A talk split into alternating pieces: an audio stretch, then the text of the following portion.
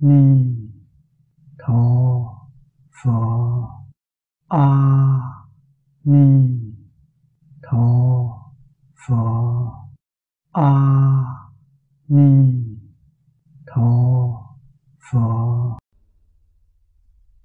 Thật sự học một môn nào đó Mà đạt được tinh túy của nó Phải tôn sư trọng đạo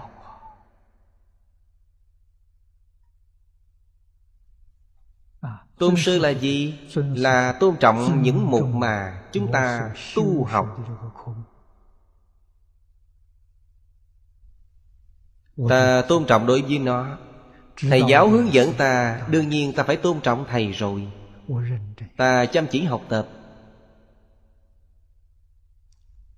Có thể đạt được chân đế của nó. Quý vị không có tâm chân thành, cung kính này. Phật Bồ Tát đến chỉ đạo quý vị Quý vị một thứ cũng không đạt được. Quý vị không đạt được gì cả. Quý vị đạt được là thường thức Là ngoài gia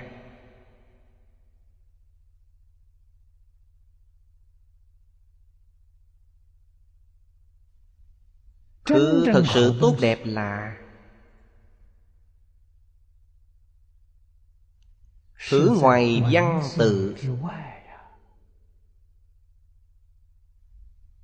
Quý vị làm thế nào có thể hiểu được âm ngoài tiếng đàn?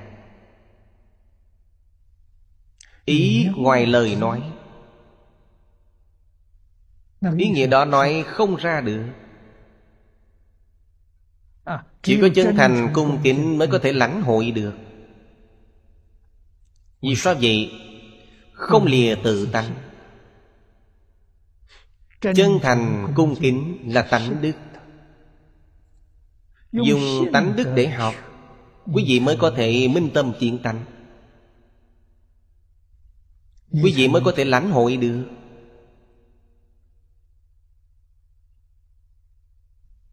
Nếu như không có tâm chân thành cung kính Quý vị ngày ngày bên cạnh Phật Bồ Tát Theo họ cả đời Quý vị vẫn là phàm phu Không học được gì cả Thứ quý vị học được Không tách rời sanh tử luân hồi. Đây là điều khó của Phật Pháp. Nếu như quý vị có tâm chân thành cung kính Thì Phật Pháp dễ dàng hơn bất cứ điều gì.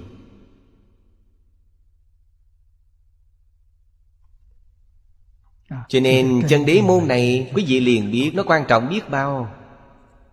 Chân đế là chân tâm Không có mảy may hư vọng nào.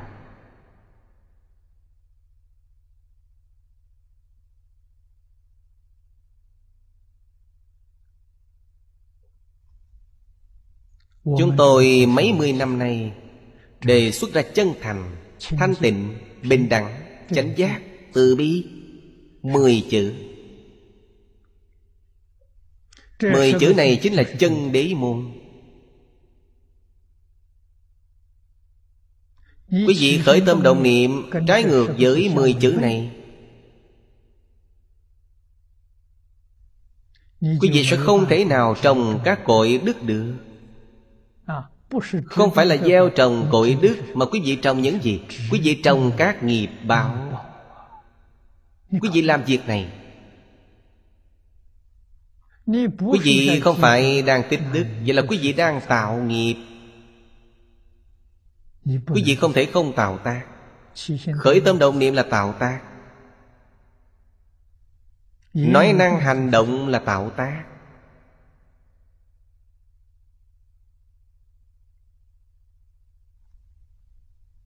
Ấn quan Đại Sư lớn tiếng kêu gọi, Dạy cả một đời rồi.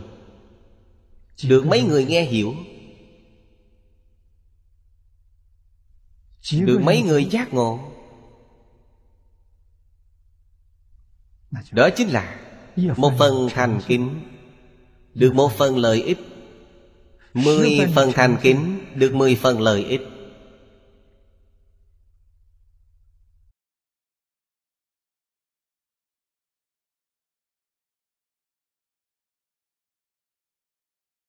A ni tho phở a ni